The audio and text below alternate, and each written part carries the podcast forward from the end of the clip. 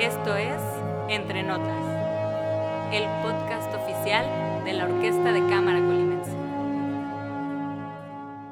Muy buenas tardes para todos los que nos acompañan este viernes 4 de septiembre, 6 de la tarde aquí en Colima y comenzamos con nuestra eh, edición formal del podcast Entre Notas de la Orquesta de Cámara Colimense. Oficialmente evolucionamos a podcast después de poquito más de un mes de sesiones. Y bueno, estamos muy emocionados de tener una vez más invitadas maravillosas para acompañarnos en una charla que estoy seguro va a ser deliciosa. La dinámica no cambia, yo no seré el que lleve el control de la sesión, será la maestra Silvia, entonces les cedo la palabra para poder arrancar cuanto antes. Aprovechen para escucharnos en Spotify y en todos los medios de streaming. Hola, ¿qué tal? Muy buenas tardes. Espero que estén excelente, que se encuentren muy bien. Mi nombre es Silvia Vázquez Ramírez, yo soy flautista de la Orquesta de Cámara de Colima y llevaré con muchísimo gusto la moderación de esta charla, de esta mesa de trabajo. Eh, en esta tarde, la plática de hoy es La mujer y la música, desafío en el extranjero. Y bueno, voy a presentar a quienes nos acompañan esta tarde. Está el maestro Carlos Virgilio Mendoza. Él es director de la Orquesta de Cámara de Colima. Buenas tardes, maestro Carlos. Buenas tardes a todos. Está también con nosotros el maestro Cindy Solórzano. Él es catedrático de piano en el Instituto Universitario de Bellas Artes y pianista de la Orquesta de Cámara de Colima.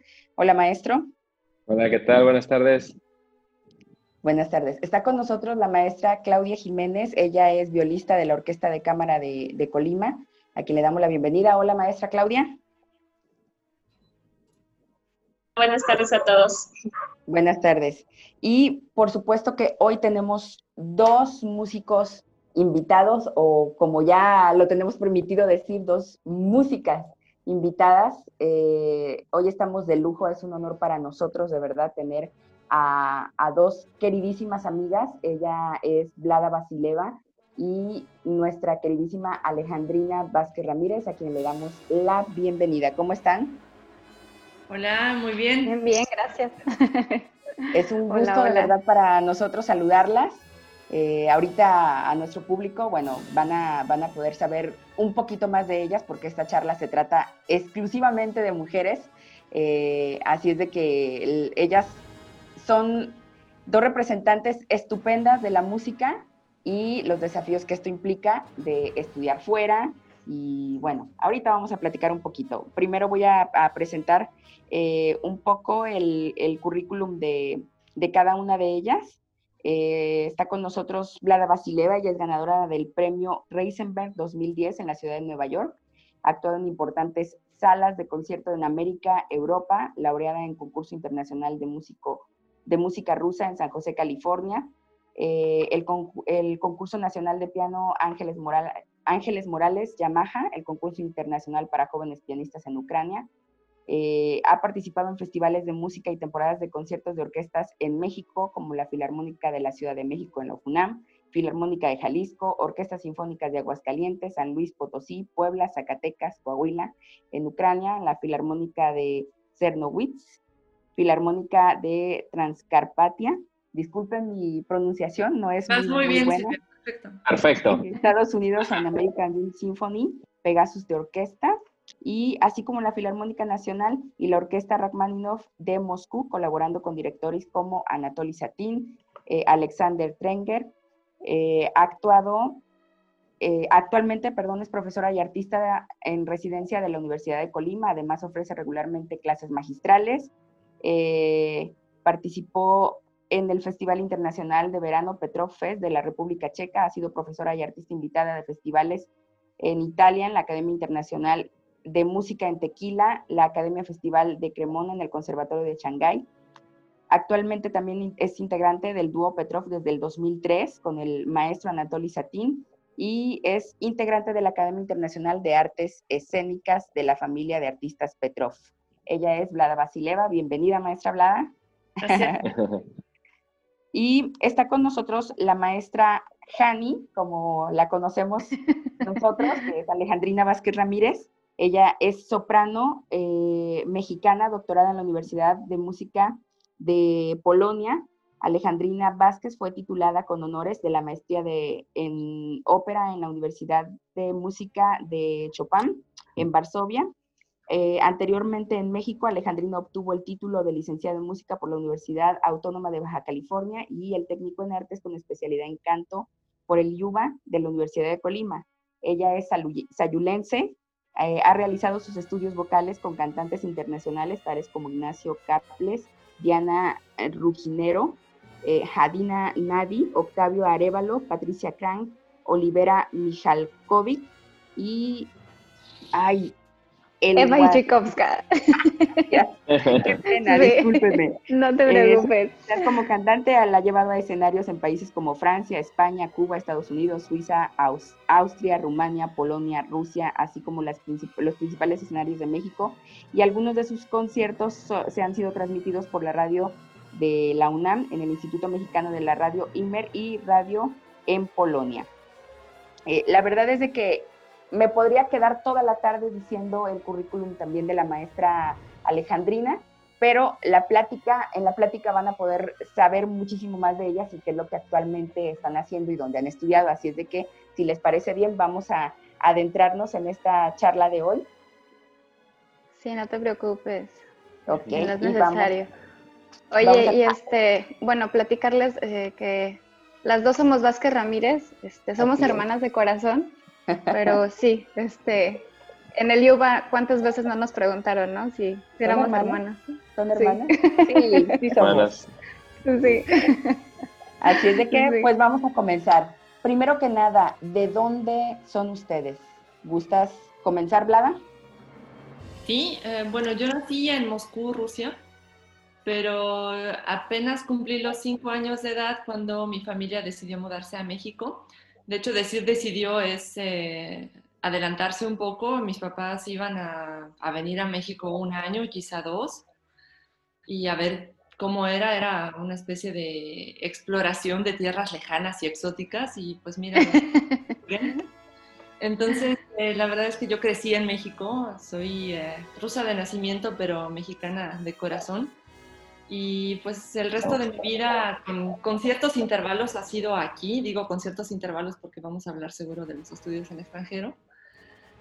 Y eh, pues entonces es esta mezcla rara de, de, cultura rusa, más bien europea y mexicana.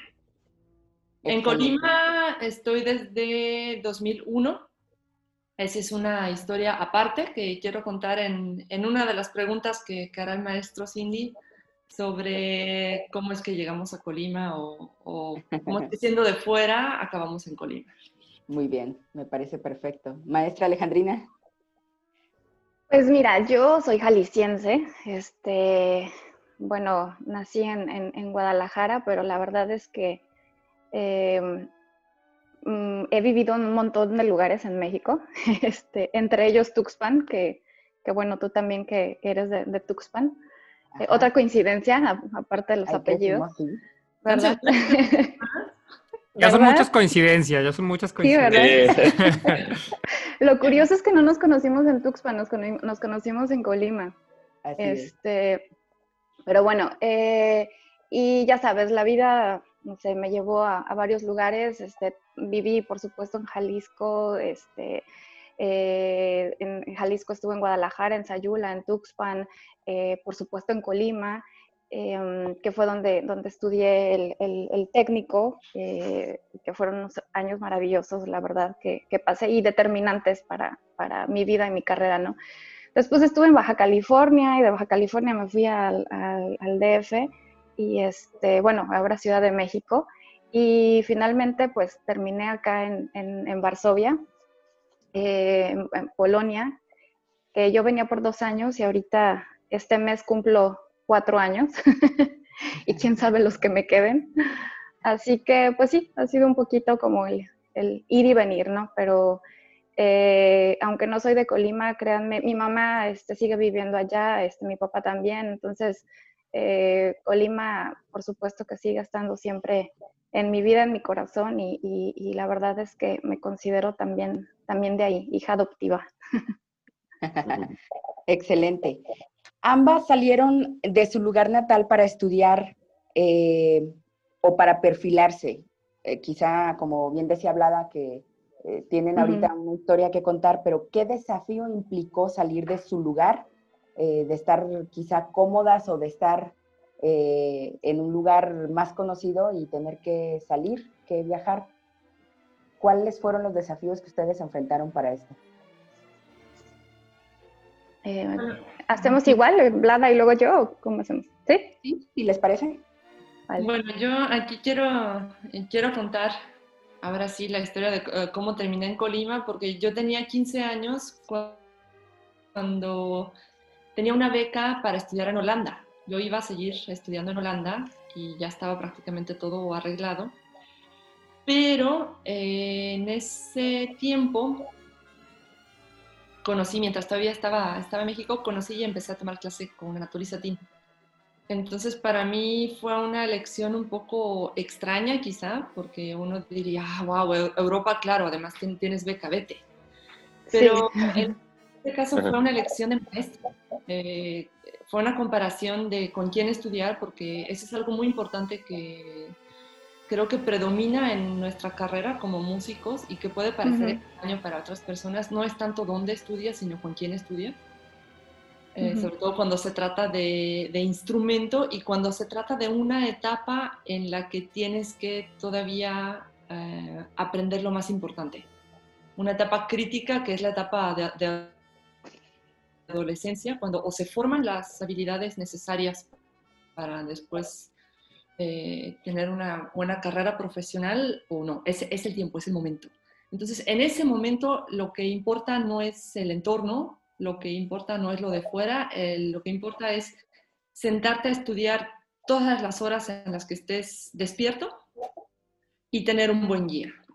Entonces, eh, teniendo esas dos cosas en consideración, la segunda sobre todo, decidí dejar ir la beca en, Holanda y vine a Colima sola, porque mi familia estaba viviendo en otra ciudad de México. Estaban en, en Toluca y vine a Colima sola. Eh, no fue, claro, tan aventuroso como estar sola en Europa, que hubiera sido padrísimo, pero lo exploré después en, eh, en, una etapa posterior, cuando ya hice la maestría, la hice en Nueva York y ahí sí ya era una etapa donde precisamente este trabajo, que era súper importante en, en, ese momento, estaba hecho y ya podía disfrutar yo del entorno. Muy bien, gracias maestra. Maestra Jani. Bueno, eh, pues mira, yo antes de, ya instalarme totalmente aquí en Varsovia, como que tuve mis momentos de estar saliendo ya fuera para cursos de perfeccionamiento. Eh, creo la primera vez que salí fue en el 2008, que fui a España, ¿no? Eh, no, no es cierto, fue 2006 que fui a Cuba, estuve en, Cuba, este, también para, para, unos, unos cursos por allá. Y y de alguna manera como que uno va buscando, ¿no? Este, em, pues lo que, lo que sientes que te hace falta, eh, lo que sientes que, que, a lo mejor puedes ir aprendiendo. Por supuesto, estoy de acuerdo con, con Vlada en esto que dice que eh, es súper importante el guía, ¿no? El, maestro con quien te vas a estudiar y creo que es una de las cosas que uno siempre... Eh, eh, busca primero, ¿no? El, hacer clic con algún maestro. Y, bueno, te digo, yo tuve mm, primeramente pues mis primeros intentos de, salir. Bueno, digo intentos en el sentido de, que no me establecí totalmente en, algún lugar, sino que eran más bien, no sé, por ejemplo, un verano que hice en un, en un este, Em, un curso de, perfeccionamiento intensivo en, San Francisco, que fueron tres meses, eh, también otros tres meses que estuve en España, el curso este de Cuba y tal. Y llegó el momento en que yo dije, bueno, ya creo que lo que he querido hacer en México, lo he hecho. Este, creo que necesito abrir todavía más mis horizontes y fue como decidí buscar la maestría eh, fuera. No sabía dónde, la verdad. Y para mí también fue eh, clave el haber conocido a mi maestra Eva Ijikovska, eh, la última que, mencionaste. La conocí en México y fue por una cosa así súper random también, ¿no? Ella estaba ahí Eh, en ese momento ella era vicerrectora de la Universidad Frederick Chopin, que, es donde estudié. Eh, estaba ahí en, en, México por promocionar la escuela, dar un concierto, una masterclass, a donde yo fui de oyente y después fui así como de, oye maestra, este, pues fíjate que también soy cantante y me gustaría que me escucharas y me dieras tu opinión, ¿no? este, y, y, la verdad es que por ese atrevimiento, eh, pues tuve la fortuna de que me escuchara, de que de alguna manera hicimos clic y le dije, estoy buscando una maestría, me dijo, pues vete a Polonia. La verdad es que Polonia no estaba en mis planes, ¿no? Uno piensa como cantante, pues dices, bueno, me voy a Italia, este, no sé, tenía también como opción irme igual a San Francisco, al conservatorio este, eh, de San Francisco. Y, bueno, finalmente decidí venir para acá, acá estoy, venía por la maestría, ahora ya estoy en el doctorado y este, pues lo que siga. Excelente. Maestros, ¿alguna pregunta que tengan? Y bueno, relacionado un poquito a, la vida en Polonia, es que justo como como ya ni comentó, o sea, no es lo primero que se te viene a la mente cuando piensas en ópera. Digo, obviamente desde un cierto desconocimiento también de mi parte. No piensa Alemania, Italia, un poquito, inclusive los Estados Unidos. Entonces, pues me imagino que también fue una grata sorpresa descubrir todo este mundo que representaba la vida en Polonia y la educación musical ahí, ¿no? Sí, sí, sí, sí. Y híjole, o sea, la verdad es que no, no me esperaba el, mundo que encontré, ¿no? O sea, uno cuando piensa en Polonia, pues piensas quién, en, en Chopin, ¿no? Este, piano, ¿no? Sí, sí, sí, piensas en piano y piensas como, como en esto, pero realmente, pues para mí no era una opción. Y, me llevé a una súper sorpresa porque la verdad es que la Universidad Frédéric Chopin a nivel internacional tiene eh, un súper eh, prestigio, pero bueno, no solo el prestigio, sino el nivel. El nivel. Este, sí, sí, sí. Y lo primero fue, claro, decir, bueno, ¿y voy a estudiar en qué? ¿En polaco? Dios de mi vida. Este, o, claro, para los extranjeros está la opción de, estudiar en inglés. Hay algunos extranjeros que, claro, que, hacen sus estudios en polaco, pero bueno, es todo, una, es, todo un rollo porque para esto pues necesitas ser totalmente, este, em, dominar ya el idioma de alguna manera, eh, como Vlada bien sabes, bueno, para ti este, el, ruso es, es, tu idioma natal, pero, pero sí, pero, pero de alguna manera estos idiomas eslavos, híjole, o sea, son bien difíciles, ¿no? Entonces, claro, teniendo esa ventaja de que dije, bueno, puedo estudiar en inglés, entonces perfecto, no hay ningún problema. Este, y, y claro, la maestría, este, pues se la hice en inglés, pero pues llega un punto donde tienes que aprender el idioma, ¿no? Este, donde también si te quieres integrar más en, en, la sociedad y en el país y en todo lo que está sucediendo, pues tienes que estudiar y, este, y, pues bueno, pero sí, es, es, es, un mundo maravilloso, aparte la ventaja de que estás en medio de Europa, ¿no? Este, es, es una súper eh, ubicación, siempre he dicho, ¿no? Polonia tiene una ubicación eh, privilegiada y pues eso también creo que eh, he tomado esas ventajas, ¿no? No, y además es un reto que te va a servir muchísimo como cantante, porque ¿cuántos cantantes dominan la dicción en idiomas eslavos? Por supuesto, sí. Todo el repertorio que también se abre, ¿no? En ese sentido. Sí, claro, claro, definitivamente. De hecho, este, bueno, no sé si, si, si pueda contar así una mini anécdota respecto a eso, pero este, o la platico después. Claro que sí. No, fíjate que es que en, en, enero tuve la gran fortuna de, este, de, de cantar por primera vez en, en, Rusia. Este, claro que pues estudiando en, en, este, en Colima y después con mis siguientes estudios y todo, pues de alguna manera siempre tuvimos el contacto un poco con el ruso por los maestros, ¿no? Pero pues en ese momento escuchas el ruso y dices, mira qué bonito, pero no entiendo absolutamente nada. Este, ahora, esto fue en enero y que tuve el, concierto allá. Y claro, pues el staff del teatro y todo, pues no habla, no hablaba inglés. Este, por supuesto que yo en ruso pues solo digo privet y este y da y, este, y, se acabó, ¿no?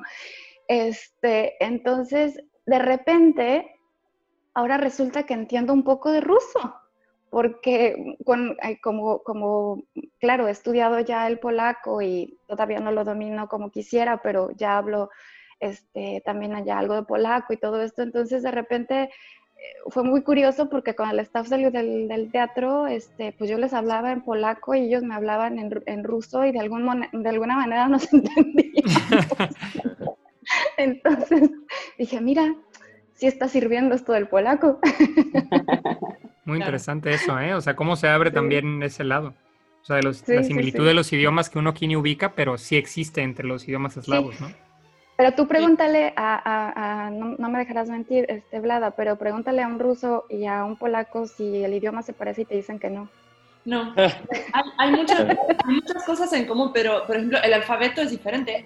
No, claro, por supuesto, empezando desde el alfabeto. Sí, por supuesto. El alfabeto claro. si tú lo ves, ¿qué es esto? Sí, sí, por supuesto, pero, pero bueno, cuando tú escuchas, y, y, yo que pues claro, mi, mi, lengua materna no es el eslavo, pero de repente para mí fue, fue muy padre el, que, el que entendía, o sea, ¿sabes? Y que de alguna manera me pude comunicar. Entonces, bueno.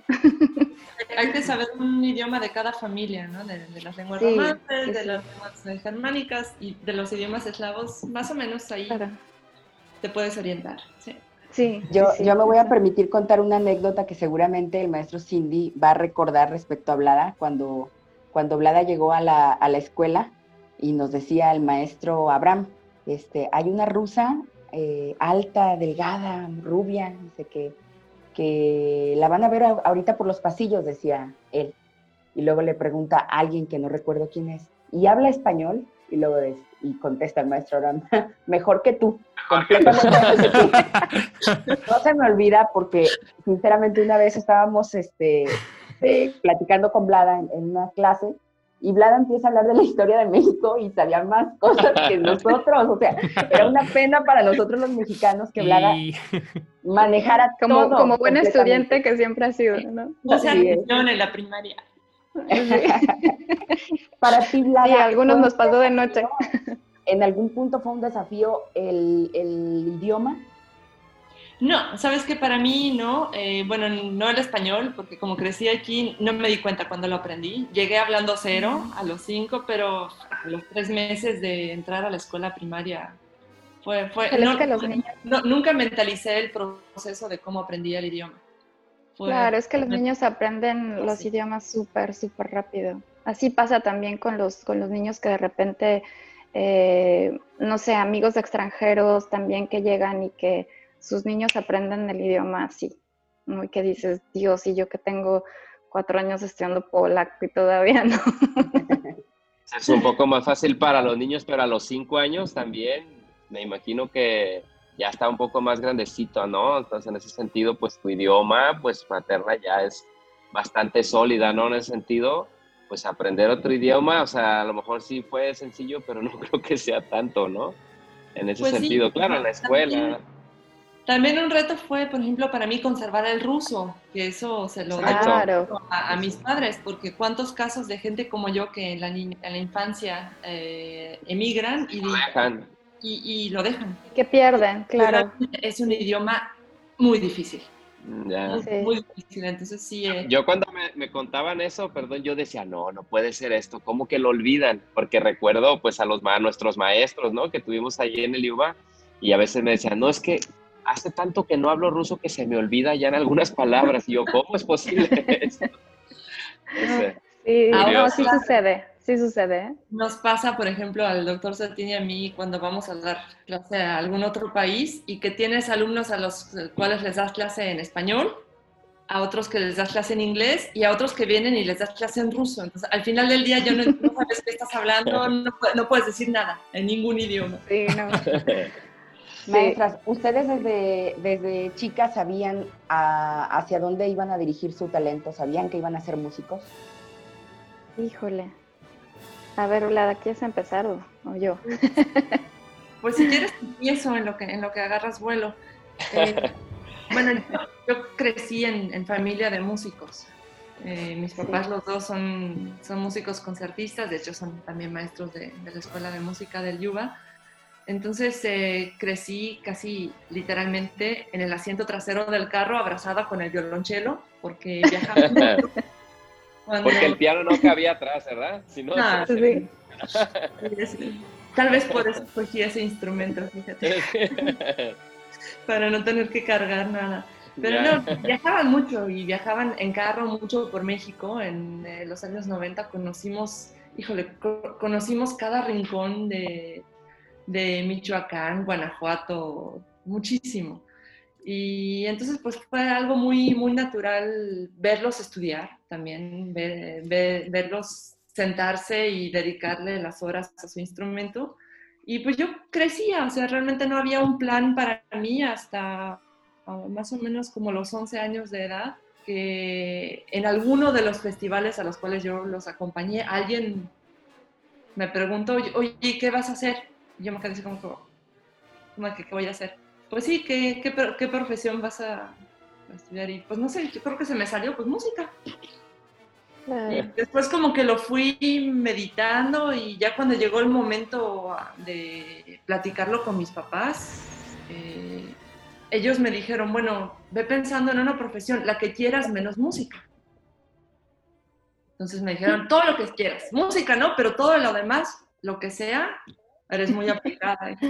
ok, watch me.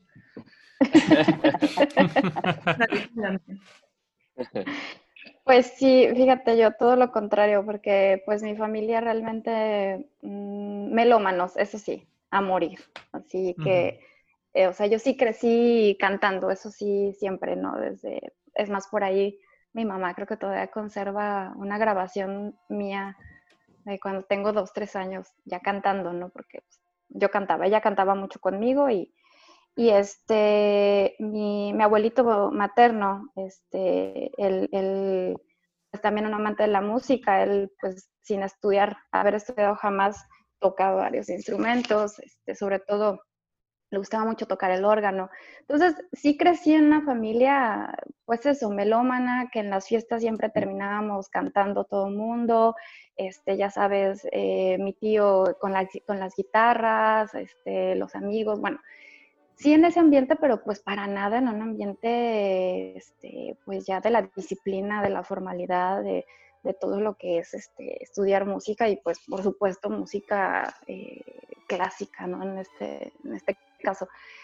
Entonces, eh, ya sabes, yo los concursos que de, la secundaria y de todo esto de canto, pues siempre me metía y los ganaba, y, pero pues no seguía siendo más que una afición y la estudiantina y tal. Eh, ya más o menos por mm, cuando estaba entre la secundaria y, sí, por la secundaria fue cuando empecé a estudiar ya en Tuxpan, precisamente. ¿Recuerdas, no? Mm, Silvia, que no sé si todavía existe esa escuela de música en Tuxpan. Este, ah, bueno, pues eh, empecé a estudiar música. Empecé a estudiar música, pero en una, una escuela de música bastante eh, nueva, este, sí avalada por la UDG y todo. Pero, por ejemplo, yo quería estudiar arpa. ¿Por qué? No sé. Pues porque a lo mejor dices está bonito y todo, pero arpa no había, por supuesto. Me dijeron, pero estudia piano. Bueno, pues empecé a estudiar piano, ¿no? Este, pero yo seguía cantando y había un coro y tal, y, o sea, obviamente hubo un momento donde yo dije, pues es que el piano, pues la verdad es que como que pues puedo tocar y lo que sea, pero no es algo que me guste, ¿no? O sea, no disfruto tocar este piano. Recuerdo los poquitos recitalitos que me llegó a tocar este, participar tocando algo de piano, era, para mí era así como terrible porque sufría. Y, y cantando no, o sea, sí me ponía nerviosa y todo, pero era algo que, que pues así, entonces así fue más o menos, pasó la prepa, este, y fue cuando yo dije, no, pues es que yo quiero estudiar en serio música. Ya para esto yo ya estaba yendo a Colima, este, porque fue cuando empezó también el boom esto de Conaculta que tenía eh, los centros de estudios eh, corales, y yo empecé a, a, hacer el diplomado de dirección coral allá. Este, y por supuesto ahí conocí gente del IUBA, me dijeron, oye, pues ¿por qué no te vienes? Pero cuando yo le digo a mi mamá, ¿sabes qué? Es que sí quiero este, estudiar música pues como profesión, pues mi mamá se fue para atrás, como con Dorito, ¿no? Así de plop. Este, porque para ella, pues, era un mundo totalmente desconocido, o sea, era un mundo que, que decía, bueno, es que música como, como hobby, como complemento, pero estudia una carrera de verdad, ¿no? Esa era un poquito como la idea. Este, Y me costó como un año convencerla hasta que le dije, a ver, mamá, o sea, no me has enseñado que en lo que yo quiera, este, voy a ser buena y voy a triunfar. No, pues sí. Entonces, ok, estudia, estudia lo que quiera. Y, este, y así fue como, como finalmente, bueno, me terminé yendo a Colima, eh, ya totalmente decidida que quería estudiar canto, este, pero aún así seguía siendo un mundo muy desconocido para mí, porque pues no crecí escuchando ópera y no crecí a lo mejor escuchando las grandes sinfonías o todo esto, entonces para mí todo el tiempo era como ir descubriendo, ¿no? Algo así. Totalmente, me identifico mucho contigo, Sí.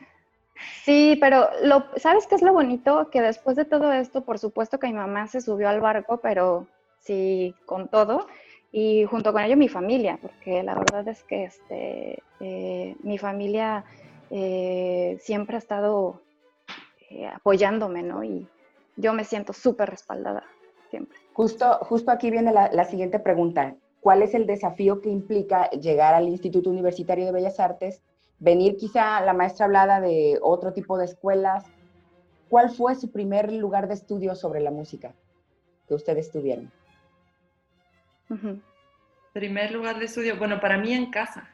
Yo eh, con, mis padres, mi, mi, mamá me sentó al piano desde que tenía como cuatro años, entonces fue algo normal. Después eh, ellos eh, eh, estuvieron, cuando apenas llegaron a México, estuvieron en Morelia. Entonces, mi mamá daba clase en el Conservatorio de las Rosas, yo iba con ella, la acompañaba al, trabajo y pues sí, ahí en mis ratos libres trataba de medio aprenderme el repertorio de sus alumnos. Fue así como una, una mezcla de, de una formación entre profesional y autodidacta algo, algo extraño entre un interés que yo tenía porque me gustaba, pero estaba en un entorno profesional, pero mis papás tampoco me querían nunca presionar así como, ay, a ver, este, dos horas y no sales hasta que te salgan esos dos compases. Jamás fue así. Yo creo que en ese sentido eh, fue algo muy bueno porque logré conservar esa curiosidad que, que tenía de, de, pequeña y que no fue matada por por una exigencia que tenía desde, desde chica, ¿no? Pero también es muy diferente para, para, cada quien. Por ejemplo, yo recuerdo haberle reclamado en algún momento a mis papás, ya, ya que, que tenía unos 14, 15 años, es que ¿por qué no me obligaron a estudiar más cuando yo era pequeña? ¿Por qué tengo que sufrir lo que estoy sufriendo ahorita para recuperar eh, tiempo que no invertí eh, a los 6, 7, 8 años en el instrumento. Yo recuerdo perfectamente ese momento. Entonces, eh, realmente es un tema muy interesante y lo que comentaba Hani hace un momento, creo que es un problema que sigue latente, el que no se tome la música en serio como profesión. Y eso habla mucho del nivel de preparación que tenemos en la sociedad a nivel general sí, pues es que es desconocimiento total, ¿no? ¿Verdad? Es, es, un hobby, ay, sí, pues cantas, qué bueno, todos cantamos, pero a ver, ya en serio, ¿no?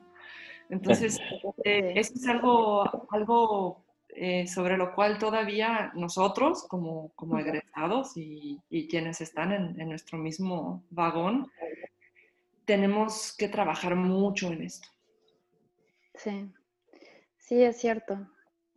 Eh, sí que me, me, quedo, me quedo pensando también en, en, todo esto que, que estás con, eh, comentando. Eh, discúlpame, este, Silvia, me vuelve, es que me fui ya con todo lo que está diciendo Blada, la pregunta, porque si no voy a seguir platicando ya en, lo que dejó Blada y, ajá.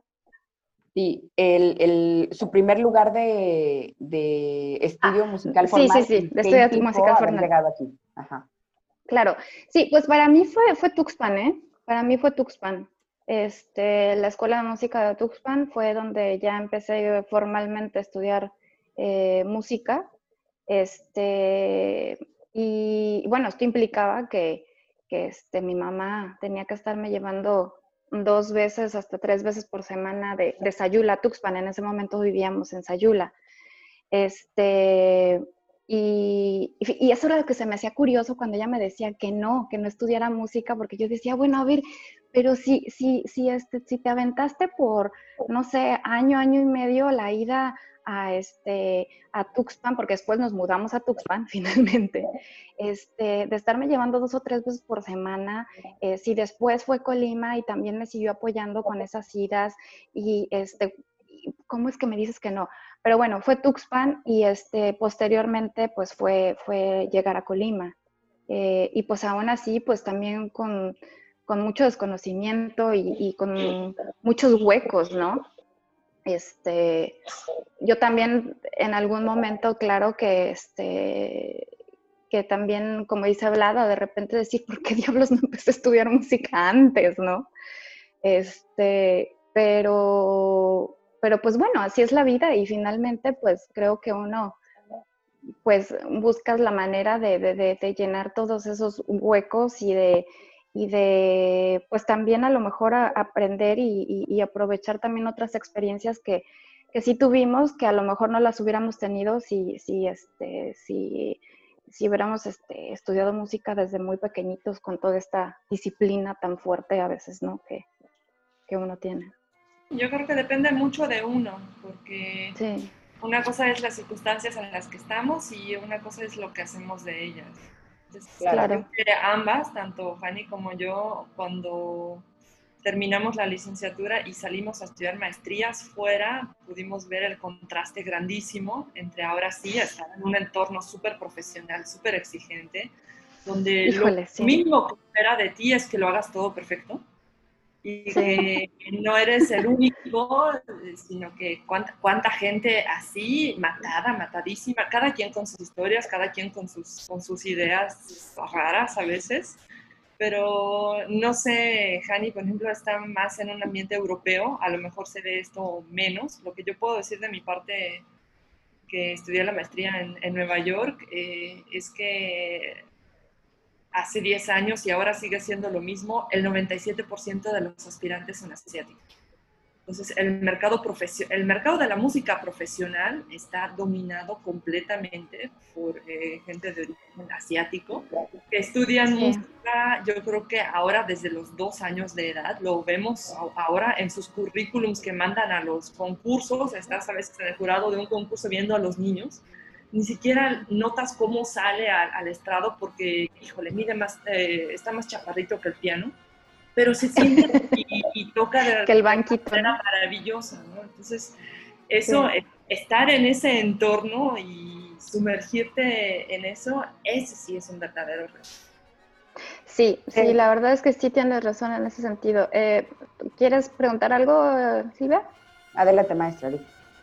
Ah, no, sí, pero fíjate que no, Blada, aquí en, aquí en, este, en Polonia, eh, sobre todo en la, en la Universidad Frédéric Chopin, yo creo que el, ay, no sé si el 80% de, de los estudiantes este, extranjeros son asiáticos. Sí, también, o sea, ya se, se, pues sí están dominando, se expandieron por todo el mundo, se globalizó, sí, totalmente. Dominio del mundo. Sí, sí, sí. Lo que sí es que habemos muy pocos, muy pocos este, latinoamericanos, ¿eh? O sea, eso sí, porque, por ejemplo, yo fui, yo fui la primera mexicana en graduarme de la maestría en ópera de la Universidad Frédéric Chopin. Este, em, sí ha habido, por ejemplo, este, conozco una chica ya también graduada de la maestría este, de violín, eh, Melanie, se llama esta chica, muy buena violinista, que de hecho ella trabaja en, Jalapa, en la orquesta de Jalapa. Este, hay otros chicos, hay, hay, unos cuantos mexicanos. Sí hay unos cuantos mexicanos, este, pianistas sobre todo, pues es claro, eh, el piano es también como que lo que rifa también acá. Eh, pero cantantes no, ¿eh? O sea, cantantes no. Sí hay muchos españoles, porque también, bueno, los españoles luego se van mucho de Erasmus y tal, este, pero en general latinoamericanos sí es súper raro tener por acá, súper raro. Maestra Jani, tú en, tu experiencia, ¿por qué crees que hay menos cantidad de latinos estudiando o, procurando abrirse un nuevo horizonte en lo profesional? Mira, yo te, estoy, yo te estoy comentando de aquí de Polonia. Lo que pasa es que Polonia todavía no es como que eh, un destino al que, al que de repente mucho latino se vaya. Es muy común que se vayan a España y, y es natural por la cuestión simplemente del idioma. Porque entonces no te metes en, en, el, en, el, problema de que tienes que dominar otro idioma para poder estudiar este, una, una maestría o, un doctorado. Eh, claro que el nivel en España también es bueno, o sea, eh, pero sí es un destino, por ejemplo, muchísimo más este, eh, pues solicitado, ¿no? Digamos, eh, entre los, los, latinoamericanos. Y de ahí, bueno, pues sigue Francia y sigue incluso Alemania, que también hay mucho mexicano estudiando Alemania, pero como que ya entre más estés como hacia Europa del Este, habemos menos, menos latinos. Aquí, en general, en, en toda Polonia, me decían de la Embajada de México que registrados, eso no quiere decir que todos estemos realmente viviendo en Polonia, pero registrados creo que hay alrededor de unos 400 mexicanos. O sea, no es nada realmente, ¿no? Si tú, si tú buscas, sí, ¿no? Es que es, es, casi nada, ¿no? Entonces, más bien creo que también es porque de repente se desconoce un poco de qué es lo que hay acá. O sea, de repente yo, yo siento que en México, pues miramos más hacia otros países, ¿no? Que es pues Francia, Italia, Alemania, este, España, ¿no?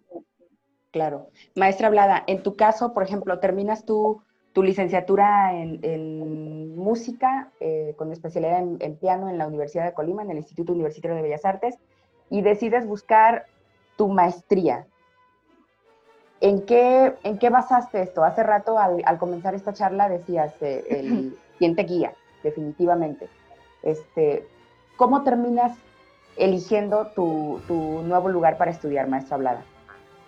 Bueno, sabes, eh, yo como que desde cierta edad tuve una visión de que cuando yo iba a tener unos veintitantos años iba a vivir en Nueva York. No no te puedo decir de dónde saqué esa idea, pero fue como un sueño. Yo dije, ok, quiero estudiar en Nueva York. Y la verdad es que tuve oportunidad de ir a conocer la ciudad eh, todavía cuando era estudiante, alguno de los premios que gané en algún concurso. El premio era un concierto, participar en un concierto de gala, vaya, en en Nueva York, en el Carnegie Hall, entonces fui y, eh, todavía me acompañó el maestro Satín, tocamos incluso algo a cuatro manos y fue como, wow, sueño hecho realidad. Entonces, en ese viaje yo ya estaba, creo que en tercer año de licenciatura, empecé a preguntar, empecé a investigar y eh, qué, cuál era el panorama, qué opciones había para seguir estudiando en Nueva York. Y unos, entre amigos, colegas músicos, me recomendaron a la maestra con la cual eh, yo terminé estudiando la maestría. Pero antes de, decir sobre quién fue y, en qué colegio la estudié, eh, regresando un poco a la pregunta que le hacías a Hani, ¿cuál es el principal desafío y por qué, por ejemplo, hay, hay poca gente de Latinoamérica? Y en Europa todavía podemos decir que sí, a lo mejor hay cierto desconocimiento, bueno, España es algo cercano en, en, todos los aspectos y ya después piensas en Polonia, República Checa, países extraños, a lo mejor uno no, no lo considera como opción. Estados Unidos está cerca, pero aquí hay un desafío que aplica para Europa y aplica en, enormemente para Estados Unidos, es que es tremendamente caro. Y a mí cuando me invitó el maestro Cindy para, para hacer esta charla y me comentó, oye, pues vamos a hablar de los estudios en extranjero, de, de, los retos que implica, fue lo primero que se me vino a la mente. Y es que es el principal problema, creo, de un estudiante que sus papás no son precisamente dueños de, de grandes compañías, eh, es que es muy, muy caro.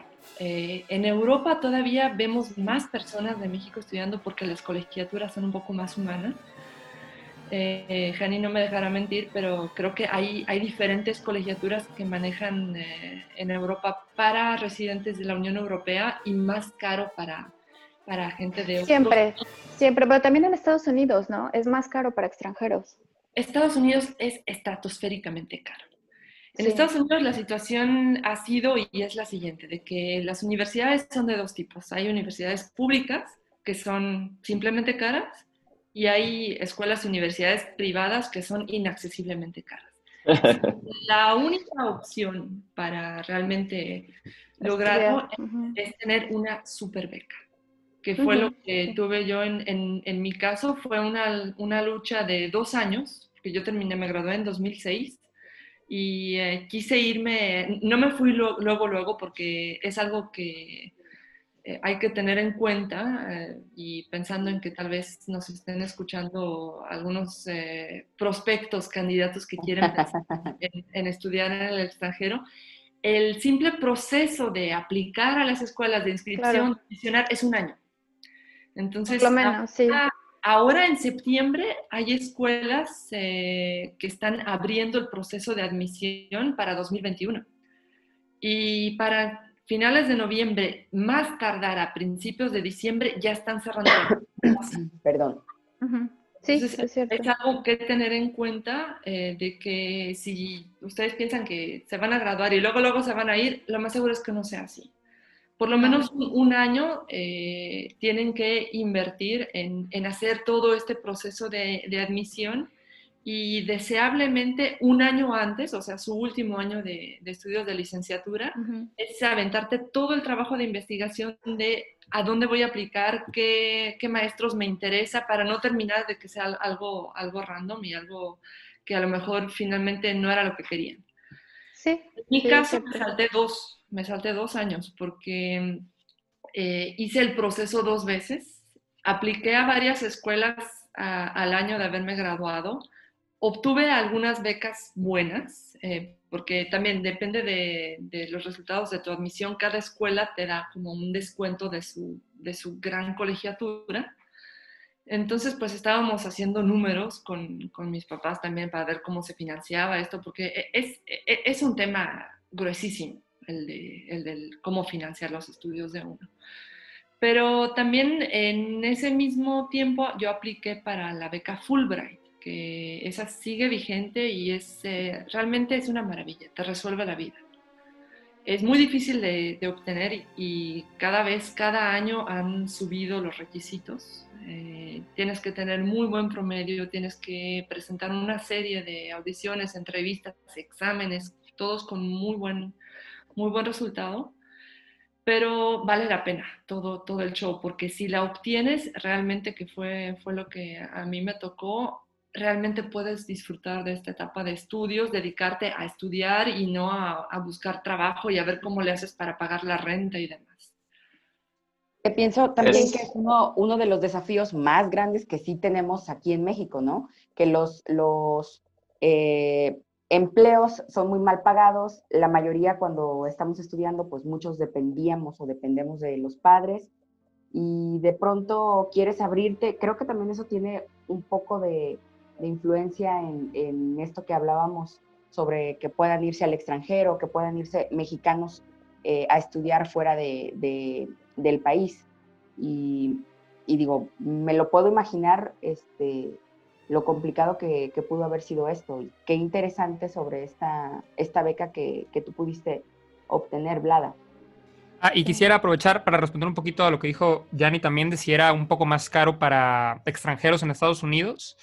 Me parece que es igual, la diferencia es que los residentes pueden aplicar a un préstamo gubernamental. Allá se usa mucho que un financial aid, que se le llama, que literalmente el gobierno te presta dinero, pero tienes que, o sea, literal, terminas la carrera endeudado porque tienes que pagar este, lo que te prestaron, ¿no? Entonces, es bien complicado allá todo el tema de, bueno, es un tema hasta de debate en las, en las elecciones de presidente y todo porque se le salió un poco de control los costos también allá. No, hay gente que está estudiando y terminando de pagar su carrera. yo creo que es una locura Estados Unidos, ¿no? En ese sentido, pero hablando, por ejemplo, también de, de Europa, no todos los países, bueno, yo, yo estudié en España, en España es un poco más difícil la cuestión de becas. España en realidad es muy caro. En la ciudad que yo estuve era bastante caro, pero las escuelas eran bastante accesibles en ese sentido. O sea, no, te cobraban 30 mil euros para entrar. O sea, hay algunas que sí, otras que no, pero la mayoría de los conservatorios no cobraban algo. La vida ahí es muy cara, la calidad de vida es muy alta y es carísimo. Pero también se conoce, por ejemplo, eh, por ejemplo, Francia es muy caro, pero por ejemplo los conservatorios, la mayoría de conservatorios son gratis. Sí. Entonces el Conservatorio de París es gratis, pero la dificultad que hay, perdón, es ir y poder entrar, porque ahí sí cuesta muchísimo entrar. En cualquier escuela en Europa cuesta mucho entrar. Otra cosa también, por ejemplo, algunas partes de Alemania o por ejemplo en Austria, en Viena, a los estudiantes los, eh, les dan mucha prioridad, es decir, hay una escuela en Austria, ahora no se me viene a la mente, no recuerdo el nombre, donde toda la noche, por ejemplo, está abierta para que los alumnos puedan estudiar. ¿Por qué? Porque los alumnos también, los estudiantes pueden trabajar una media jornada y además el gobierno les apoya con transporte, con las entradas a los conciertos, incluso algunos los apoyan con vivir. Esto es buenísimo, pero no todos los países lo tienen. Muy pocos, por ejemplo, España, no existe eso. Eso no existe. Ahí la calidad de vida es alta, es muy cara, pero sí, comparado con Estados Unidos, pues las escuelas sí hay una gran comparación. Eso sí, son carísimas las escuelas y es ir a endeudarte e hipotecar lo que tengas. Si es uno, hasta uno mismo. Sí. no, no es Claro, es cierto, porque mira, de hecho yo tenía dos opciones, porque a mí me habían aceptado en el Conservatorio de San Francisco y este, y bueno, y tenía la opción también de, de, aquí de, Polonia, ¿no? Que, me habían aceptado acá igual. Y, y, de alguna manera yo tuve que poner una balanza, ¿no? O sea, por un lado decía, bueno, Estados Unidos, pues sí, estoy más cerca de México, eh, también con la maestra que iba a estudiar allá, la verdad es que maravillosa, eh, Patricia Craig, con quien también tuve la, la fortuna de estudiar eh, un tiempo antes. Y, y, bueno, y, estaba Polonia, ¿no? Que decía, bueno, Polonia eh, es parte de la Unión Europea, este, es un país con un desarrollo impresionante, la verdad.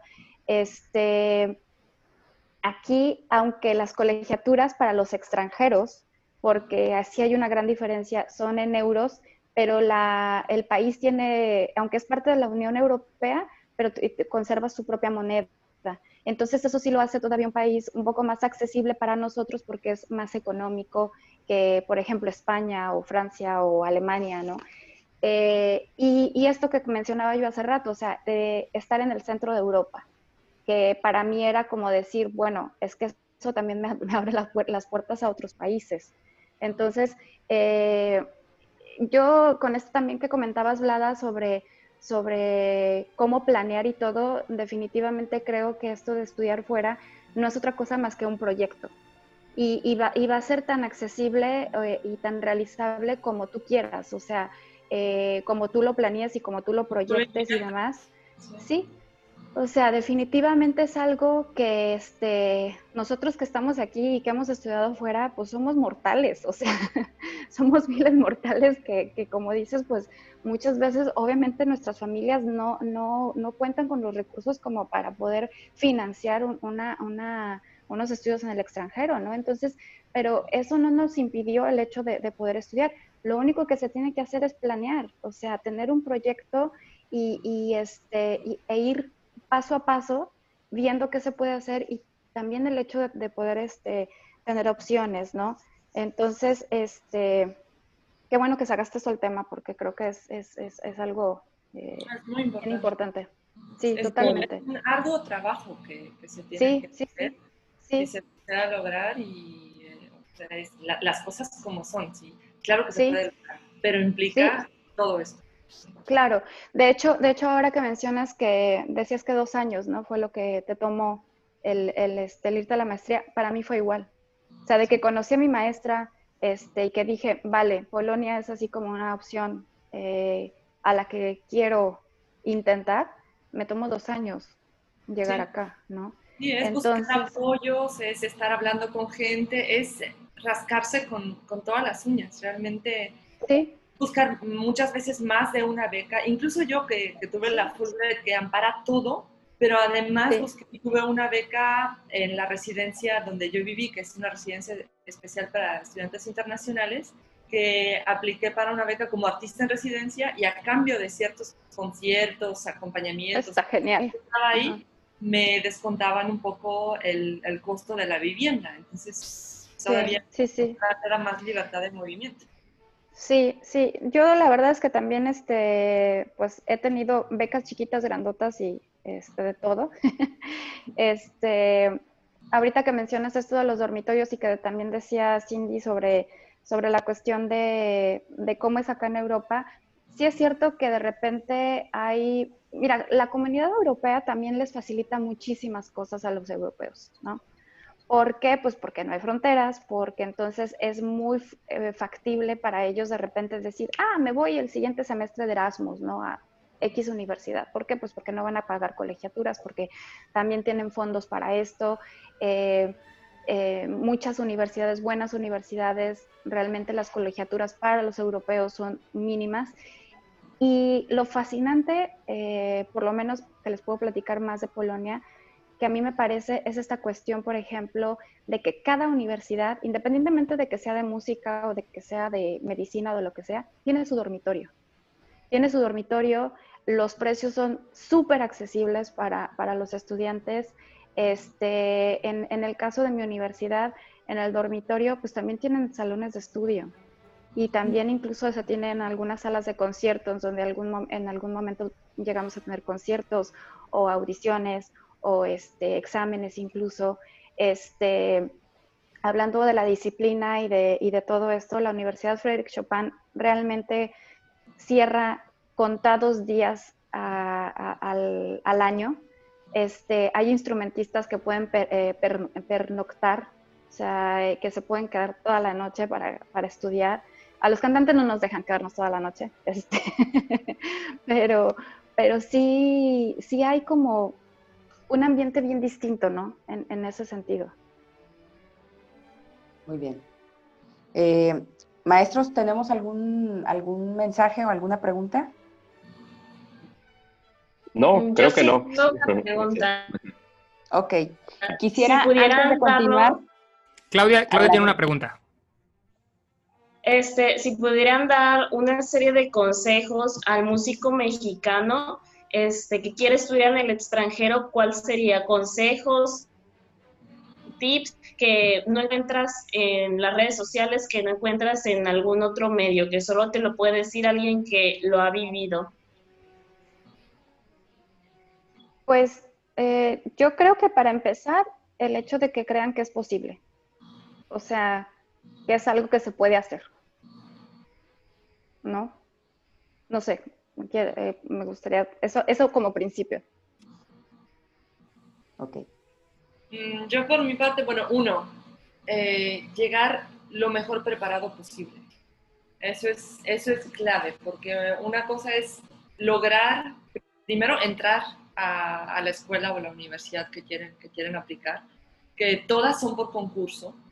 Entonces no es de que, ah, sí, vamos a aceptar a todos porque somos buena onda y hay un programa social. No, este, todos los que aplican, normalmente hay un concurso, dependiendo del país y dependiendo de la institución, se concursa por el lugar, por ser admitido, y dos, se concursa por la beca. O sea, qué tan bien hagas tus audiciones, qué tan buena impresión des en tus entrevistas, en tu examen, en todo, de eso va a depender qué tan buen financiamiento o beca puedes tener. Entonces, esas dos cosas de entrada son eh, básicas mientras estamos aquí, a veces eh, no dimensionamos eh, el asunto. Podemos creer que, ah, sí, bueno, pues es que me, van a ayudar o por buena onda, a lo mejor este, me van a ayudar a pasar.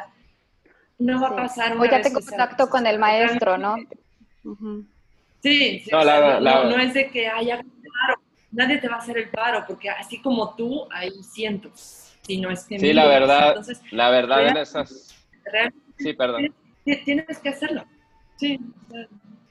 Ese, es prioritario. Dar una, dar una impresión desde, desde que eres estudiante, dar una impresión de que eres una personalidad y que te deben de apoyar a ti y no al de al lado.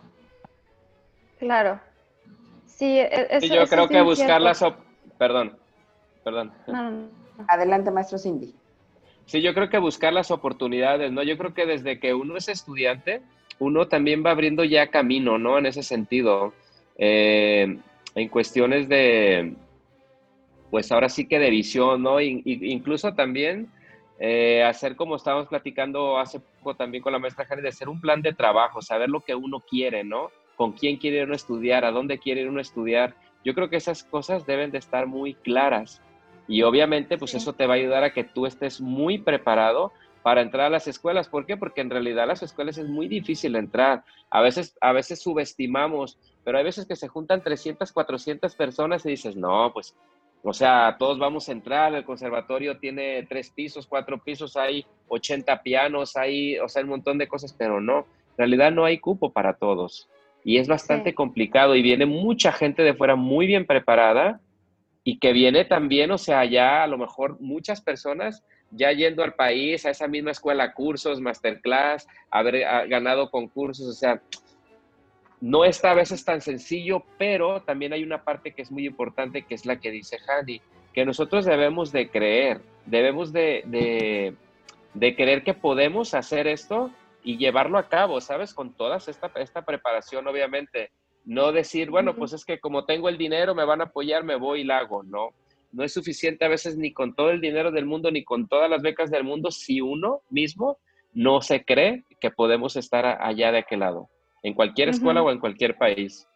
Sí. Y sabes que también algo importante, demostrar que quieres.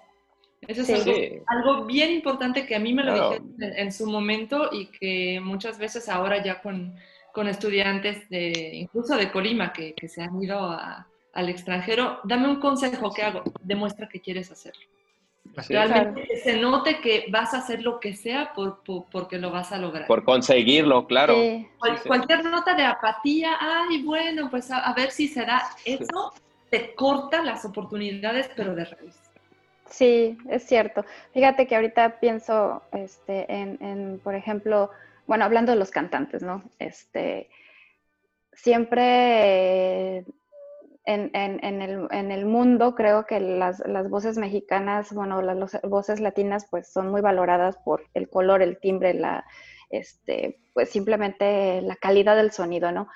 Pero también otra, por otra cosa que, luego gustan mucho este, los cantantes este, latinos es por ese arrojo al momento de estar en, en el escenario, ¿no? O sea que de repente es algo que a veces pues en, otros cantantes de otras nacionalidades no lo ves. A lo mejor sí técnicamente está muy perfecto, técnicamente este, dices, pues es que está eh, eh, súper guau todo esto, todo esto, pero, pero como que está, esto que dices, ¿no? Este, este querer estar ahí, este, este, eh, estas... Em, eh, como que esa conexión que uno hace con la, sí, con la música y con el público, este, por lo regular se nos, se nos este, alaba mucho a, las voces latinas, ¿no? Claro. No, y generalmente eso hace la diferencia. Eh, justo regresando, por ejemplo, cuando eh, decíamos que, bueno, estás en el extranjero, estás en, en una escuela que no conoces a nadie, estás en una generación donde todos vienen de de distintos países, de distintas escuelas, eh, ves más o menos el resultado de cómo se ha formado cada quien, pero realmente es ahora sí sobrevivir en ese mar de gente que está muy bien preparada, de gente que lo, que lo hace todo correcto, pero ese, ahora ese se convierte en el punto de partida. Y entonces, ¿qué, vas a hacer tú dentro de eso y por, y, por qué te van a ir a escuchar a ti y te van a escoger a ti y, y no al otro? Y realmente aquí entramos ya pues en, en, cosas muy, muy artísticas, muy personales, porque están, están ligadas las dos. Y es ese como, esa relación muy, muy personal y muy humana que, que uno debe de tener con, con la música, no como un arte frío y perfecto de tocar muy rápido y muy bien, sino de, de, algo realmente, de, un lenguaje que... Que diga algo, ¿no? Ahora sí que aquí, aquí ya, no hay, ya no hay barrera, no importa si es polaco, ruso, español, inglés o chino. Realmente e, ese, ese, lenguaje sí, sí eh, tiene la capacidad de hacerse entender en, en todo el mundo, pero hay que saberlo hablar y hay que saberlo escuchar. Sí, eso, eso es bellísimo. La verdad es que si una cosa yo adoro cuando tengo, tengo concierto es, es esto que dices, ¿no? Que no hay, no hay lenguaje, es, es, es totalmente universal y que eh, yo la verdad que siempre trato de, en mis conciertos, ya sea con orquesta, con piano, este, o música de cámara, siempre poner algo mexicano, ¿no? Entonces, eh, y que de repente dices, pues, por supuesto que no están entendiendo una palabra de lo que estoy diciendo, pero haces una conexión, ¿no? Y la gente va y te agradece y te eh, realmente, pues, aprecia lo que, lo que, lo que estás dando, ¿no? Y, por ese momento, este, esa conexión lo agradecen toda su vida, o sea, eh, y lo van a recordar, ¿no? De alguna manera. Es, un nivel de comunicación más profundo que, que el de simplemente hablar, mentalizar algo y, responder. Sí, definitivamente. Maestras, a mí me gustaría comprometerlas para seguir con esta charla la próxima semana. No vamos, creo que ni a la mitad de las preguntas, y ya se nos fue la hora, y no quisiera desvelar más a la maestra Alejandrina, que ¿qué hora tienes en Varsovia? Las 2 de la mañana. Las 2 con 5 de la mañana. Las 2 con 5 Pero mira, aquí estoy. Jani, perdón. Lo agradecemos mucho, de verdad. Y no sé si puedan ustedes para la siguiente semana que continuemos con esta charla, uh cómo estén sus tiempos, maestras. Uh, sí, o, o, a lo mejor, bueno, yo tengo una propuesta, no sé si, creo que Jani me va a apoyar. ¿Qué tal si lo hacemos un poquito más temprano? Me parece bien. Este, a mí me parece perfecto.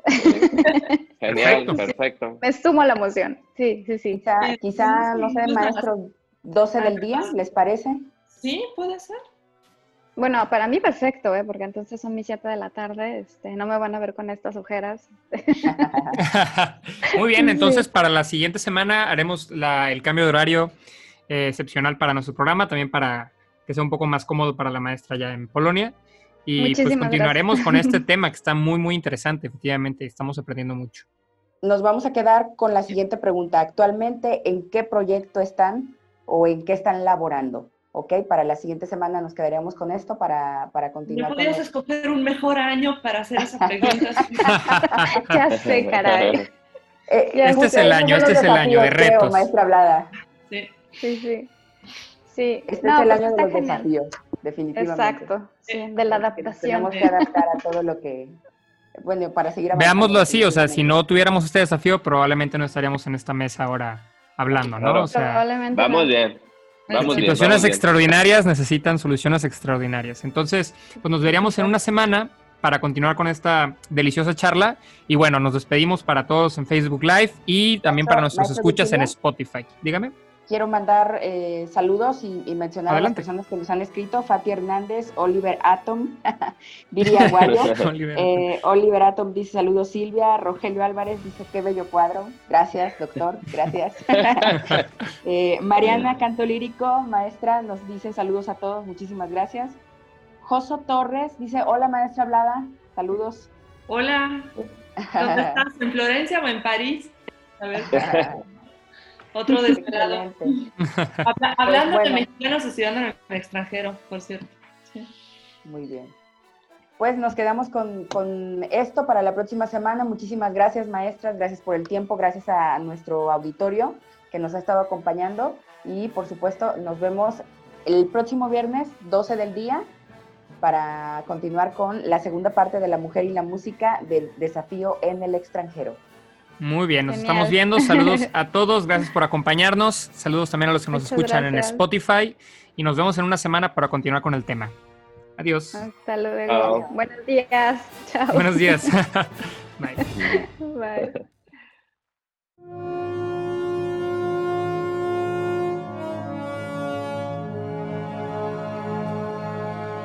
Esto es Entre Notas, el podcast oficial de la Orquesta de Cámara Colimense.